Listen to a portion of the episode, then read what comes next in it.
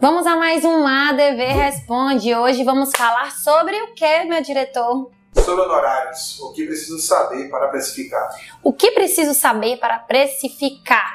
Com certeza a precificação é uma das maiores dores dos advogados, porque, obviamente, nós não aprendemos a precificar, como cobrar, quais são as formas de cobrança na faculdade de Direito. Isso a gente só aprende realmente advogando. Eu tenho absoluta certeza que você, assim como já aconteceu comigo, não sabe, ou até assistir esse vídeo, não sabe como realmente precificar. Gente, precificação não é chute.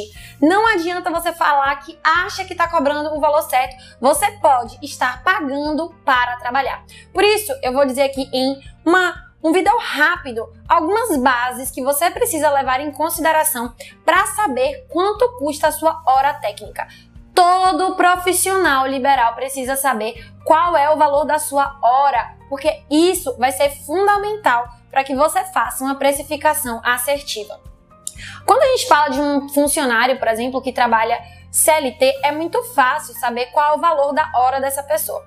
Digamos que aquela pessoa trabalhe com um regime de 40 horas semanais e ela receba uma remuneração de R$5.000. Se você pegar 40 horas semanais, multiplicar por 4, vai chegar a 160 horas.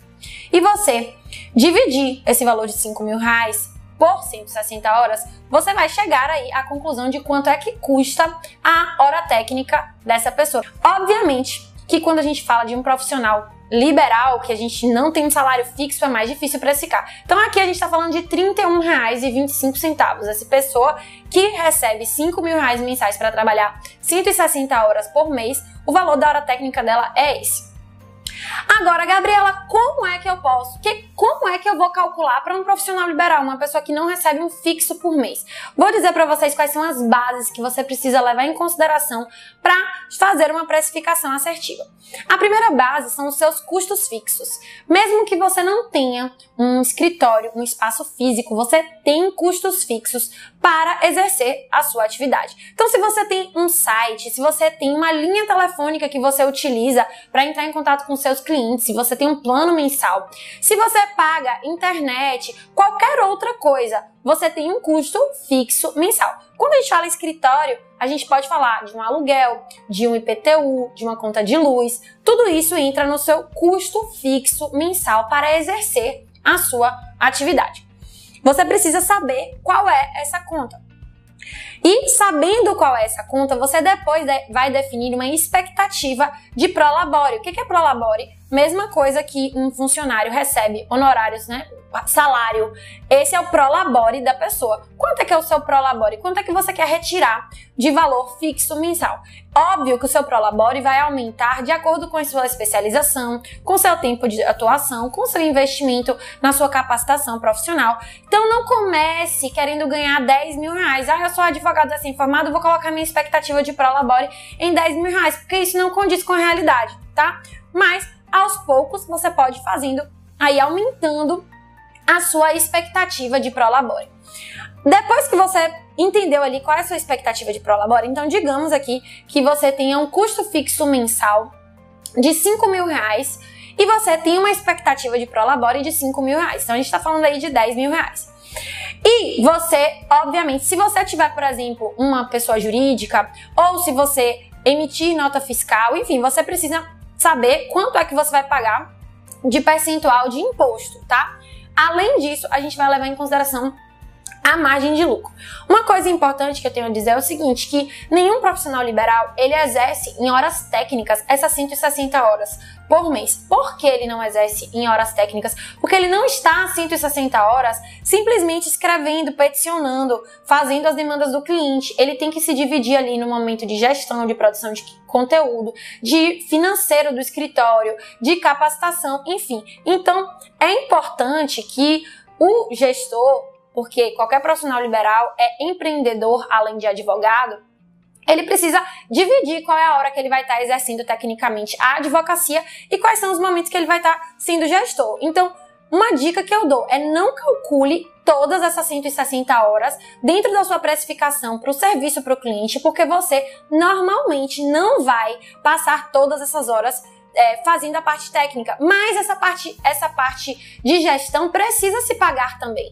Então, vamos supor aqui que você separe 4 horas do seu dia, então são 20 horas semanais, 80 horas mensais, para que você faça o seu serviço advocatício mesmo, a técnica de advocacia. Você tem 5 mil reais de despesas de custos fixos mensais e sua expectativa de prolabore é de 5 mil reais. Tá, então nós estamos falando aí de 10 mil reais divididos em 80. A gente vai chegar em um valor de hora técnica, tá? Esse valor de hora técnica, você, se for emitir algum imposto, a gente vai chegar em 125 reais, tá? De valor de hora técnica. Se você for pagar algum imposto, é óbvio que você vai ter que acrescer a esse 125 o valor de imposto. Então, digamos que 6%. Você vai ter que acrescentar isso aí, tá? Bom, chegamos à sua hora base. 125 reais é a sua hora base. Sem margem de lucro, tá? Ou seja, você tirando o seu prolabore. Então, digamos que você ainda vai colocar uma margem de lucro sobre esse valor. Então, se você colocar uma margem de lucro de 100% esse valor, então são mais 125 reais, a gente vai chegar a um valor de 250 reais por hora técnica, tá? E assim a gente consegue construir essa hora técnica. A margem de lucro é negociável. Você pode negociar com seu cliente a margem de lucro. A sua hora base, que é os 125 reais, é inegociável. Se você cobrar menos do que isso, você vai estar pagando para trabalhar, porque você precisa tirar um prolabore para você viver. E você concorda comigo que com certeza você não vai passar todas aquelas horas do seu mês preenchidos? Então, a gente precisa pensar nisso, tá? Como é que você faz agora para precificar o seu trabalho? Você vai estimar a quantidade de horas que você vai utilizar para fazer aquele serviço e vai multiplicar pela sua hora que você chegou à conclusão. Então, digamos que você vai levar ali 10 horas para exercer aquele trabalho, e esse trabalho custa 125 reais, tá? Então a gente vai chegar aí a 1.250 reais, não é isso? Porque eu sou boa de matemática, fiz comum minha vida inteira. Vamos chegar aí a 1.250 reais. Se a gente for colocar a margem de lucro de 100% sobre a sua hora técnica, a gente vai chegar a 2.500 reais, já que seria 250 reais, tá? Então se a gente chegar a 2.500 reais, 2.500 reais já vai ser um valor com sua margem de lucro, tá? Já se a gente estiver falando dos 125, os 1.250 reais vai ser o seu valor base. Então, dos 1.250, por exemplo, até os 2.500, aí você tem essa margem de negociação com o seu cliente.